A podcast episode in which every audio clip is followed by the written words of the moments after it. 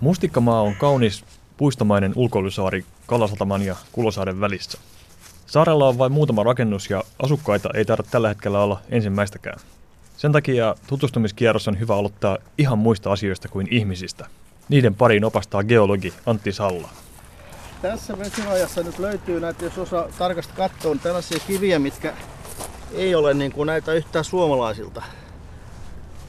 Piikivi eli limsio suomeksi on niin kuin tämä pääkivi. Ja täällä on myös lasia tiiltä ja, nä, ja posliiniakin täällä on. Mä just ehkä tässä just näen, mutta nämä on hyvinkin nämä niin kuin ihmistekoisetkin tiilet sun muut, niin tuu lapioutus siellä lähtömaassa purjelaivan ruumaan painolastiksi, jotta tyhjä laiva niin kuin kulkisi vakaammin Just. kovassa tuulessa. Ja sitten se on lapioutu tänne. Täältä luultavasti viety sitten jotakin soraa, kiviä sitten johonkin siihen toiseen maahan, jos täältä on lähtenyt tyhjä laiva, mutta tietysti laivuudet aina pyrkii nykyään ja silloinkin varmaan siihen, että laiva ei kulkisi tyhjänä, sehän ei kannata. E- eli tota, Helsingin satama on silloin 1600-1700-luvulla sijainnut tuossa Pohjoisrannassa, eikö Joo, niin? Pohjoisrannassa. Nyt en muista milloin se siirtyi sitten tähän Söörnäisten satama tuli tähän joskus ja, ja nythän se on sitten jo monessa muussa paikassa. Just Mutta näin. alkoi Pohjoisrannasta. Et silloin 1600-1700-luvulla se oli Pohjoisrannassa ja jostain syystä tämä katsottiin yhdeksi hyväksi purilaivojen niin kuin parkkipaikaksi niin sanotusti ja tota, vaikka tämä on ehkä kaukana satamasta, mutta tässä on kenties syvä toi ranta. Et siihen on päässyt laivalla niin kuin laivan kylki tähän melkein rantaan kiinni. Aivan. Joo. Kuinka mielenkiintoisia löytyy tämmöiset kivet geologin silmin on? No nämä on just siksi, kun nämä ei ole suomalaisia. Tää, nämä on tota, Suomessa ei luonnostaan tämmöistä piikiviä ollenkaan. Tähän on sama ainetta kuin kvartsi, mutta niin kuin näkyy, niin ne on kemiallisesti samaa, mutta tämä on niin kuin ihan, ihan eri kivi. Ja tässä, tähän liittyy sellainenkin jännä, että tämä on ollut kauppatavaraa ainakin rautakaudella, koska tämä on käytetty tätä piikiveä tulentekovälineenä. Tätä kiveä ja rautaa kun lyödään vastakkain, niin saadaan kipinä, jota, jota, josta saadaan sitten tuli, nuotio tai muu sit sytytettyä. Eli arvost, en tiedä kuinka arvokasta kauppatavaraa, mutta kauppatavaraa kumminkin aika helposti näitä tuntuu vielä löytyvän, kun harjantunut silmä niitä katsoo. Mun silmiin tämä on vain kivimassaa, mutta sä tiedät mitä etsit. Onko täällä tota, noin, niin, alan harrastajat on täällä varmaan käynyt penkomassa kyllä vuosien varrella? Joo, mä luulen, että on sellaisia niin kiviharrastajia ja geologia, jotka tämän paikan tietää, niin on käynyt täällä noukkimassa. Tähän ei ole mitenkään rauhoitettu tai suojeltu. Täältä saa noukkia kiviä taskuunsa, mutta tietysti jos kivaus, täältä ei kaikkea vietäisi. Tämä on muun muassa siinäkin mielessä julkinen, että tämä on Helsingin kaupungin luontotiedoissa yksi tota, semmoinen arvokas geologinen kohde, eksottisten kivien lähetyspaikka. Tämä on siellä karttaan piirretty. Nimenomaan tästä laiturin tyngästä se alkaa se piirrettä alue tuonne lähelle Korkeasaaren siltaa. Jatketaan matkaa Isoisän sillalta kohti saaren lounaiskulmaa ja Korkeasaaren sisäänkäyntiä. Sillan kupeessa on kallio, jossa näkyy jälkiä tällä paikalla aikoinaan sijainneesta valtavasta vuoristosta. Tässä näkyy kahta kivilajaiseudusta tämmöistä vaaleita punertavaa, joka on graniittia, sitten tämmöistä tummaa liusketta, gneissiä. Tämmöistä sanotaan seoskiveksi. Tää voi olla tämmöistä raitasta, niin kuin tässä meidän jalkojalla. Tästä voi olla tämmöisenä kappaleen nämä tummat täällä. Tämmönen, varsinkin tämmöinen raidallinen kivi on osittaisen sulamisen tuloksena. Sillä tavalla, että kun mannerlaattojen törmäyksessä niin syntyy niin kova kuumuus ja paine, että kivi kallioperä alkaa sulaa. Ja silloin sulaa ensimmäisenä maaselvät ja kvartsi, mitkä muodostaa tätä granittia. Me syntyy graniittista sulaa, mutta tämä tumma ei ole siitä ehtinyt vielä sulaa. Tämä on ollut, eh, jos ei nyt ihan kova, niin se voi olla, että se on ollut jähmeätä, mutta ei kuitenkaan nestemäinen. Ja sitten siinä kallioperän liikkeessä tämä sula-aine kertyy raidoiksi tai omiksi, tämä voidaan läiskiä, raitoja, Tätä sanotaan migmatiitiksi tämmöistä seoskiveä. Ja tämmöinen olosuhde, mistä tällainen seoskivi syntyy, on, on suurten vuoristojen juuriosissa. Ja tämä on nyt todiste siitä, että tässä Etelä-Suomessa on ollut sellainen Alppien tai Himalajan tyyppinen vuoristo noin 1800 miljoonaa vuotta sitten. Ja se aika on niin järkyttävän pitkä, että siinä ajassa se kaikki on lähes niin kuin kulunut nykyiselle tasolle, melkein merenpinnan tasolla, niin kuin nytkin ollaan tässä muutaman metrin merenpinnan yläpuolella. Ne on ajatuksia, jotka pistää pienen ihmisen aika nöyräksi.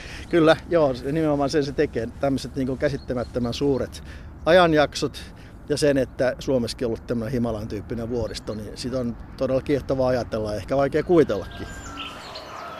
Piipahdetaanpa sitten vielä tämän kaupungin osan toisella pääsaarella, eli Korkeasaaressa. Saarella on nykyisin neljä työntekijöiden vuokra-asuntoa rivitalossa saaren pohjoispuolella. Asukkaita on tällä hetkellä viisi. Takavuosien tunnetuimpia asukkaita Korkeasaaressa oli eläintarhan entinen johtaja Ilkka Koivisto perheineen.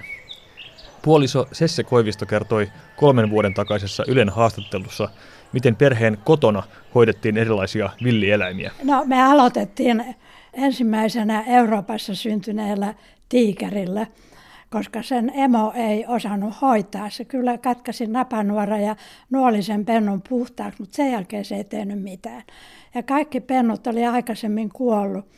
Ja nyt sitten keväällä löytyi sieltä, että kello seitsemän aamulla se tuotiin meille sitten laatikossa, se oli täysin vastasyntynyt. Ja sitä piti sitten ruveta hoitamaan ja eläinlääkäri oli vielä lomalla silloin. Meidän piti keksiä sitten, miten me saadaan se syömään ja toimittamaan tarpeensa ja kaikki. Et siitä aloitettiin. Että kaikki johtui siitä, että ei ollut tämmöistä ympärivuorokautista hoitopaikkaa vielä, ei Korkeasaaressa eikä myöskään ulkomaalaissa eläintarhoissa. No, miten tämä teille tullut tiikerinpentu, niin miten se tottu elämään ja miten, miten siitä tuli no, sitten osa se, arkea? Saatiin sille kyllä tämmöinen Rottweiler-hoitajaksi silloin heti alussa. Ja sillä oli oma pentu, joka oli jo kaksi viikkoa vanha. Ja se oli pikkusen hankalaa, kun se pentu rupesi leikkimään tämän tiikerin kanssa, joka oli vielä niin pieni, ettei se osannut. Mutta sitten seuraavat tiikerin pennut, niin ei ollut enää koiraa, että me osattiin sitten jo heti vastasyntyneestä hoitaa niitä. No tiikerin pentu ei suinkaan ollut ainoa eläin, mitä teillä vuosien varrella kotona Joo. oli. Mitäs muita siellä oikein oli? No kyllä meillä oli aika paljon myöskin näitä petoja. Meillä oli ahmoja, ne tuli Lapista suoraan. Sitten ne oli oikein, oikein tosi viehättäviä. Ja sitten meillä oli oli saukko, niitäkin oli kaksi, mutta sillä oli heti alkuun semmoinen vika, että se kuoli jo, jo ensimmäisenä päivänä ja se ei ollut meidän vika, vaan sillä oli tämmöinen vatsassa joku tämmöinen, että eläinlääkäri sen totesi. Sitten meillä oli susia, kaksi sudenpentua, joita me rakastettiin aivan valtavasti, koska ne oli tosi ihania. Ne oli hyvin villejä, mutta ne ei koskaan suuttuneet meille. Niiltä sai suusta ottaa mitä tahansa pois. Ne ei ikinä näyttänyt hämpäitä eikä murissu, vaikka keskenään ne riehu tietysti vaikka kuinka. Koivistojen kotona hoidettiin 25 vuoden aikana susien ja tiikerin lisäksi monenlaisia eläimiä, kuten liskoja, käärmeitä, rottia ja tapiereja. Hankalin tapaus oli vuonna 1972 keskelle perheen arkea ilmestynyt pesukarhu nimeltä Touho, No kun sitä ei aina voinut pitää vapaana huushollissa, koska se teki niin paljon pahaa, niin se suljettiin yläkertaan aika isoon vessaan. Sehän osasi tehdä asiansa vessaan jo heti alkuun. Mutta sitten se oppi, koska se halusi niin oppia aina jotain lisää, niin vetämään sen vessan. Ja eräänä päivänä se vessa tulvi yli laitojensa, kuului Aura hätähuuto yläkerrasta. Mä menin katsomaan. Siellä oli minun iso puseroni, joka ei mennyt enää läpi putkesta. Se oli sitä ennen pistänyt jo aika paljon pyykkiä, pyykkiä alas sieltä vessasta. Aika nokkela eläin. Joo.